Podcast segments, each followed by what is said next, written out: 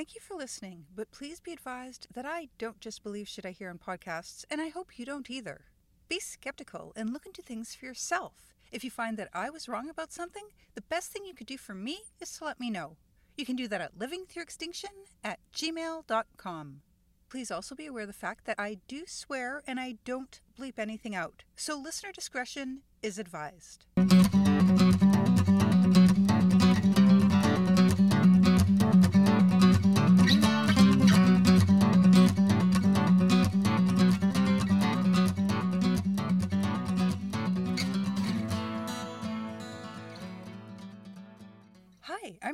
This is episode 80 of Living Through Extinction, a short to the point podcast with science and skepticism, environment and wildlife, and stuff I find cool that I want to learn more about. Today I'll be talking about how Kirk Cameron is once again being deceitful in order to play the poor, persecuted Christian card, a breakthrough in heating and cooling technology, the shortening lifespans of honeybees, and the Voynich manuscript. If you are interested in supporting the show, all the possible ways are listed after the final segment and thank yous. If you've joined me before, then thank you for returning. I seriously appreciate you. If this is your first time listening to Living Through Extinction, welcome. I hope you find it both fun and informative. While there are other sources, most of the following came from onlysky.net. There are a couple of links in the show notes. If you care at all about the separation of church and state in North America, I highly recommend signing up for Hemant Mehta's blog at Only Sky. So, that fuckface Kirk Cameron has been at it again. Poor, persecuted, anti LGBT creationist. The big, mean libraries won't let him read his book in their buildings. Except that is in no way an accurate statement. That's the impression he's been giving, but there's a whole lot more to that story. This episode comes out in March, so I should probably mention that this occurred a few months ago in December. Kirk Cameron is a known pusher of bigotry and misinformation, though in some cases I swear that he actually knows better, which would make it deliberate disinformation. He's put out a faith based children's book, which suggests to kids that they cannot be moral without believing in his God. This from a person who calls drag story times grooming. Are you fucking kidding me? He wants to tell young children that they should all be like him and follow his God, and otherwise they can't ever really be good. And he wants to share a story about exclusion and shame. What the fuck? Meanwhile, Drag Story Times tell stories about inclusion and acceptance. They have a this is me and you are you, and we should all be open and honest about who we really are and respect others who do the same attitude. They are not telling kids how to be, or what to be, or what to believe, or that they can't be good if they don't do what they say. Out of these two situations, the very obvious groomer slash indoctrinator is fucking Cameron. Now, what you should understand about libraries is that there are different types of events held at them. There are the library hosted and promoted events, which are generally for high end authors and books, which are expected to be very popular. The library will make and put up posters for these events and promote them on social medias, stuff like that. Library staff will actually be used to set things up, clean up, take care of things as the event is occurring. The library takes on a good chunk of the responsibility and expense in these cases. Then there are rooms, halls, auditoriums, which can be rented by literally anyone. So if an author wanted to read a bigoted Christian book, and yes, this is bigotry, teaching kids that non Christians cannot be moral is absolutely bigotry. If an author wants to read a book like this to kids and is turned down when a room is available because they don't rent to Christians, that would be discrimination. And I guarantee you that isn't happening anywhere. The libraries contacted about Kirk Cameron's book had no interest in hosting and catering to him and his people for a book they really didn't think would be very popular. He was, of course, informed that there were rooms he would be welcome to rent if he wanted to have his reading at their locations. But Kirk Cameron wanted to be able to cry persecution, so instead of saying, Great, thanks, and renting a room like a normal person, he set off to tell the world that these libraries have drag story hour and LGBT friendly events, yet are, his words, censoring him. He made the claim that these libraries refuse to let him in their buildings to read his Christian based book to kids. And of course, this bullshit is riling up his far right followers against libraries even more than they already are. Side note How long do y'all think it'll be before Christian nationalists start burning down libraries? Their enemy is information and truth. So libraries are going to have to either go or be controlled.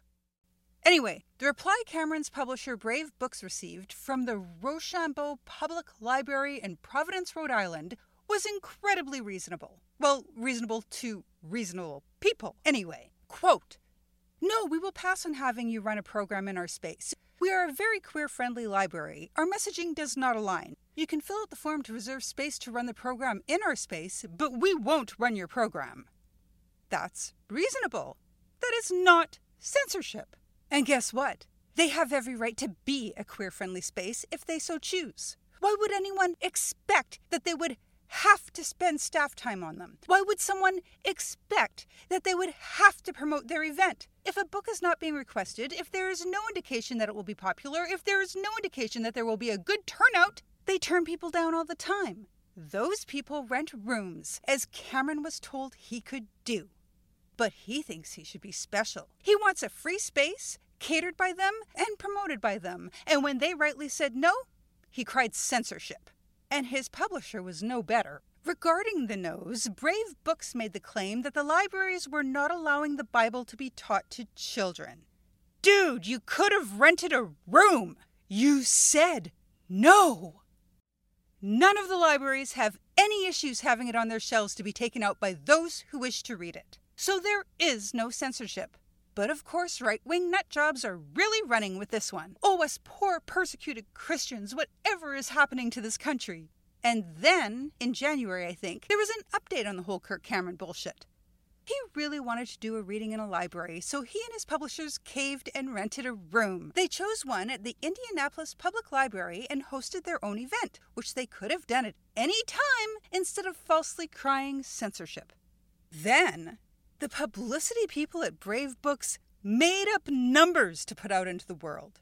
Seriously, it's clearer every day that American Christian equals dishonest. Why? What is the purpose of lying about these things? To quote their tweet, this is a message to every library in the United States. In 137 years of Indianapolis Public Library's history, never once, never once is in capital letters, y'all, never once have they had over 2,500 people show up to a single event. And again, capital letters, until today, unquote. The next big lie about the event came from Cameron himself. His quote Sadly, this beautiful library has a large auditorium that seats over 2,000 people, but leadership never offered it to us or even told us about it. Unquote. Wow, so much bullshit in those two statements. First of all, the library wouldn't have told anyone about their rooms. Cameron's people would have gone to the website or picked up a flyer, looked at what was available, and called to reserve their choice. They literally got the room that they asked for. Second, the auditorium, which does exist, holds 300 people, not 2,000, as Cameron claims. And anyone can either go there in person or go to their website and see that as fact. As for the claims made by the publisher, again, wow. There were not 2,500 people in attendance. The estimated head count was 750. They have to track these things for fire safety purposes. In the library's social media, in response to Brave Book's claim of the largest number of people at the library in 137 years' history, well, it was simply put, quote, We've had larger, unquote. Their social media also explains that they will actually be 150 in 2023, so the 137 year number was also incorrect. Like, where did they even get it from? It's like they have so little respect for their base, like they expect the people listening to them to be so unintelligent that they know they can just pull numbers out of their asses and everyone who already follows them will believe them. And anyone who tries to correct those people will be told they're brainwashed by the liberal media. How sad is it that they're right? Oh, and when Cameron got called out on his lies, of course he deleted his tweet but never acknowledged that he had been wrong in any way. Just deleted the tweet. That's a huge red flag for dishonesty. These people are promoting a book that says only people like them are moral, as they lie over and over and over again. Even their own book that they claim tells them how to act tells them not to fucking do that. They desperately want to be seen as persecuted. Don't let people get away with this shit. If someone you know is sharing that libraries are not allowing God to be taught but allow drag story time, Call them on those statements. Tell them all the ways they've been lied to. Tell them not to believe you, but to go to the information pages on the libraries themselves. It would be almost impossible for Christians to be persecuted in the United States. They are the majority. They make up the majority of Congress. They make up pretty much all of the Supreme Court. You make the rules, bitches! The great majority of the time when American Christians cry persecution, it's total bullshit. Look into their claims, because it is almost never what they are making it out to be. Be skeptical, damn it. While there are other sources out there, most of my information for this one came from ZME Science. I'm not 100% sure if I've wrapped my head around some parts of this yet, so bear with me. Ionocaloric cooling is a way of changing temperature with the use of ionic motion. When materials go from one phase to another, heat is either absorbed or released by the substance. Using water as an example, if a solid chunk of ice is left out to melt, as it becomes water, it is absorbing heat from all around its mass. When water is left in a cold environment to freeze, it is releasing heat into the environment. The idea of using ionic motion to heat and cool has been around for a while but was not considered feasible. But physicist researchers from the Department of Energy's Lawrence Berkeley National Laboratory in the United States believe that they have proven it could indeed be feasible. The ionocaloric device is used to cause the phase change with the flow of ions. That's electrically charged atoms or molecules. Apparently, when an electric field is applied to a material, ions within that material experience a force and begin to move. This movement causes a change in the material's entropy, which leads to the change in its temperature. So, by applying and removing the electric field in a controlled manner, the ionocaloric effect is being used to produce either heating or cooling. How is this electric field applied and removed? I'm still not clear about that part. I would expect it must use some sort of electricity, but that's not necessarily true. Apparently, their method can heat and cool very quickly and can cover a wide range of temperatures. This method is not dependent on the greenhouse gases we use today to cool things down, and there are no moving parts, so pretty much maintenance free. This is just a tiny beginning. The goal as research moves forward will be to come up with something that makes things cold in a safe, efficient way that does not do damage to the environment. And the researchers are confident that the potential is there with this method to meet every one of these goals. We may have some good news when it comes to the shortening lifespan of the honeybee. According to entomologists, honeybees live a 50% shorter life today than they did in the 70s. Of course, the presumption has always been human intervention, such as pesticides and clearing away habitats. But when all of these things were controlled for, the bees still had the same shorter lifespans. Entomologists at the University of Maryland say everything is pointing to a genetic factor being the cause. You see, Evolution isn't smart. Sometimes a bad mutation gets through. If a bee is still allowed to reach the age of procreation, then that bad gene can continue to be passed on. If they turn out to be right, then this is very good news for the honeybees and for us.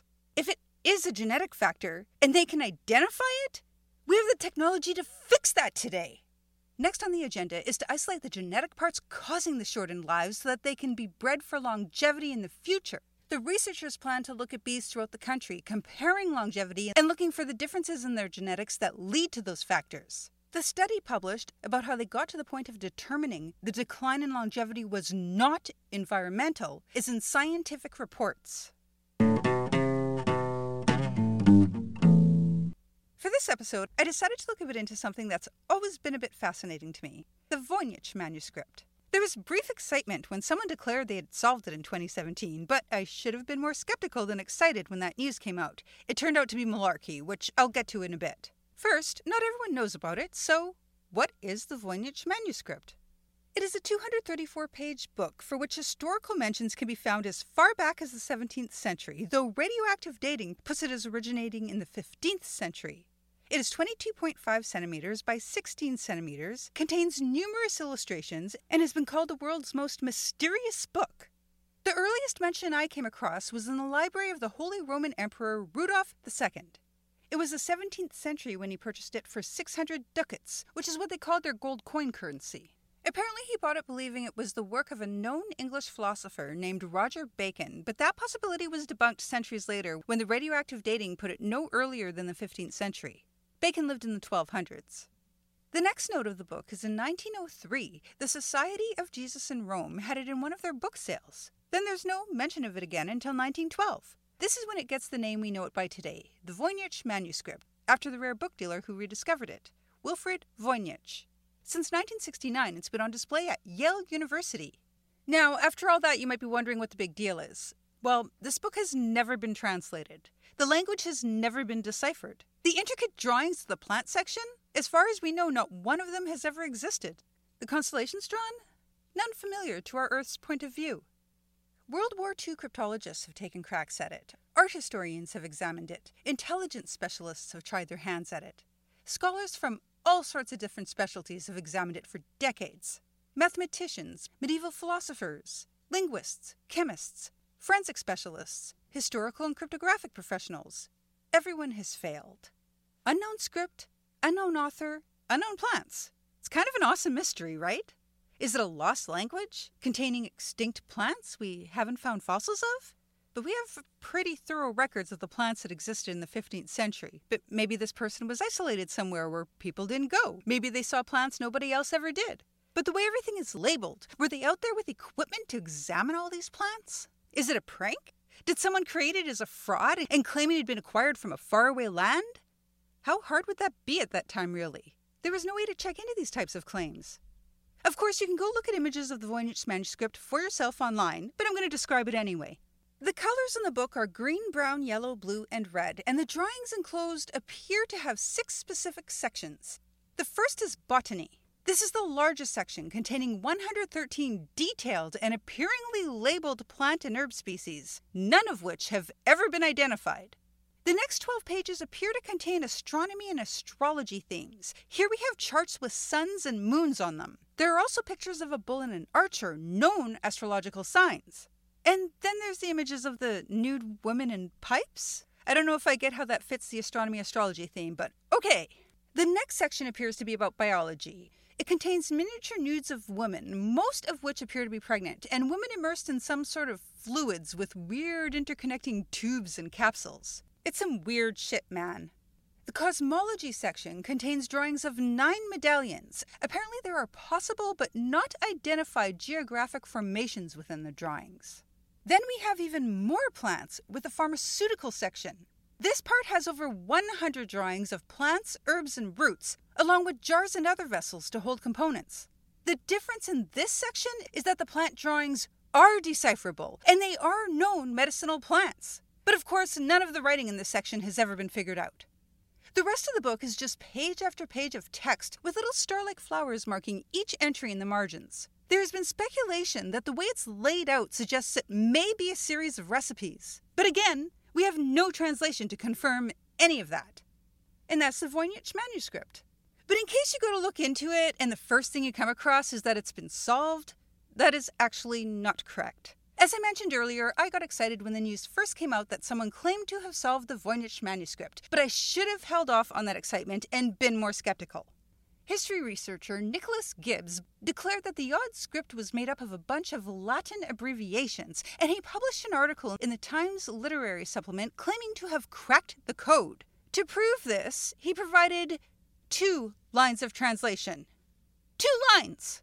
He also made claims that the book once had an index which would have proven him to be right if found, as it provided the key to the abbreviations. He said all this without providing any explanation as to how he came to any of these conclusions. We know the book is missing a few pages, but he just extrapolated that fact to fit his abbreviation narrative. Another claim he said proved his point was that he now knew it was about women's health. But that wasn't anything new. Many people over the decades, many people before him, have had the same thought, obviously based on the images, not on the text. Within days of his article coming out, scholars from all departments were able to debunk his claims. Not one medievalist has concurred with his supposed translation. Nobody in Latin studies agrees with the Latin abbreviations. People who actually read medieval Latin say he's full of shit. Okay, they're actually more polite than that, but what they say equivalates to he's full of shit. Medieval Academy of America director Lisa Fagin Davis said that she was surprised the Gibbs's article was published at all. She said if it had first been sent to the Beinecke Library at Yale, where the manuscript is kept and studied, it would have been rebutted immediately. She said Gibbs's supposed analysis was, quote, a mix of stuff we already knew and stuff he couldn't possibly prove, unquote. And that's not science, folks. So the Voynich manuscript continues to fascinate and continues to be examined today. Maybe one day we'll have an answer, but for now it's a fun mystery. Now, if you haven't done so yet, go Google some pics. It's very cool. Voynich is spelled V O Y N I C H. I don't have a positive for this week, so I'm going to share a funny story. I think it's a funny story. We'll see what you think, I guess. There are two important things to know going into this story. One, the woman of the household next door to us when I was in my teens was rather uptight. Two, my parents had their issues, but were not uptight at all. It was not unusual for my guy friends from Winnipeg, Grand, and Bel Air to spend the weekend at my place. They slept in the basement, it was fine. Though I often felt left out at bedtime because they would get to chat as they fell asleep and I was stuck going up to my room to fall asleep all alone. Anyway, the uptight neighbor would see my mom and be all, There were boys at your house when you were working yesterday. And my mom would be all, Uh, yes, they're staying over. What's the problem? So that's the background. I believe it was the very early 90s, and my boyfriend from Winnipeg and a guy friend from Grand Beach were spending the weekend so we could all go to a local grad social together. We had plenty to drink, and my boyfriend and I were ready to call it quits and walk back to my place. When we tried to get our third party, let's call him Carl, when we tried to get Carl to leave with us, he waved us off, calling us party poopers. When we left, he was drinking with a girl he'd met that night. He knew where I lived. We had no concerns. When we got up the next morning, Carl had not returned. But whatever, right? We figured he ended up going home with the person he'd been drinking with when we left. Then, sometime later, Carl walks in the back door of my house and is yelling for me and my boyfriend. Funny yelling, not actual angry yelling. He's pointing at us and going, You both left me! And we're like, Yeah, dumbass, you didn't want to come with us. It turns out Carl did not go home with that woman he met the night before. At some point in the night after we left, he decided to come home, but he was really, really hammered. He knew where I lived, but ended up coming at my place from a weird way, through a yard on the next street, through some bushes, and finally over a fence, just like ours. After falling over the fence, he looked up at what appeared to be our house, so he was all, Yes, I made it! He approached the house, opened the door, which was not locked, and stumbled down the stairs, which were right where he expected them to be, directly on the other side of the back door. He then found the couch, right where it was supposed to be, and passed out. Carl woke up in the morning with a small dog sitting on his chest and checking him out. His first thought was, Boob doesn't have a dog. He then looked around him and saw a stereo system, so his next thought was, Boob doesn't have a stereo system, just an old TV. Oh shit. I haven't described Carl, but he was tall and in a post drunken state looked pretty rough. He put on his biggest smile, put his hands out in front of him, and climbed the stairs, but turned at the exit and entered to the kitchen, where he opened with, I'm harmless, I promise. Could someone please just tell me where I am? To my uptight neighbor. He said she looked horrified, but the others there seemed amused. He muttered something to the effect of, I'm going to kill Brian and Ruby. And the father of the house looked up and went, Oh, you're from next door. I grew up in a bay house. My dad worked for the bay, and they provided houses for cheap rent to their employees. The house next to us was also a bay house, and the two were built at the same time and with the same plans. Other than some darker edging on one and how they were decorated inside by the different families, both houses are the same. I don't think that the neighbor lady was very happy with us after that. She was probably all, it figures he came from that house. My dad worked with her husband at the Bay and kept singing some song to him called A Stranger in My House to tease him. Me and my family thought it was one of the funniest things in the world. And that's all I've got for this closet session. There will be a new episode in two weeks, and I continue to put out those weekly short videos on YouTube. Thank you for listening. May your health and sanity continue to be replenished daily. Thank you so much to the following people who have helped me to make the show into what it is. Jason Martin for helping me get started on this project three years ago. I wouldn't be doing this right now if not for him. Kathy Rayner for her musical contribution on the violin. Paul Palmer for his musical contribution on the guitar. He can be found at WPG Suitcase Drummer on Instagram. Dustin Harder for composing and recording the intro and outro for the show. You can find him on Instagram at Prairie Soul Music. And finally, thank you to my family. They really do rock. I hope you will choose to join me again in two weeks for episode 81 of Living Through Extinction. If you enjoy Living Through Extinction and would like to support the show, the best ways to do so are to subscribe and rate and to comment and like positive comments on your favorite podcast player. Or you can help out by following, liking, and sharing on all the social medias. The show can be found under Living Through Extinction on Facebook, Instagram, Pinterest, and TikTok, and under LTE Pod on Twitter and Hive. The YouTube is finally active under Living Through Extinction, but I just put up weekly, very short videos there for now. There is also a Patreon at patreon.com slash living through extinction. There you can earn stickers, pins, masks, and more, as well as help me to plant some trees. If you have any comments, corrections, questions, or suggestions, please email them to livingthroughextinction at gmail.com or message me through one of the social medias.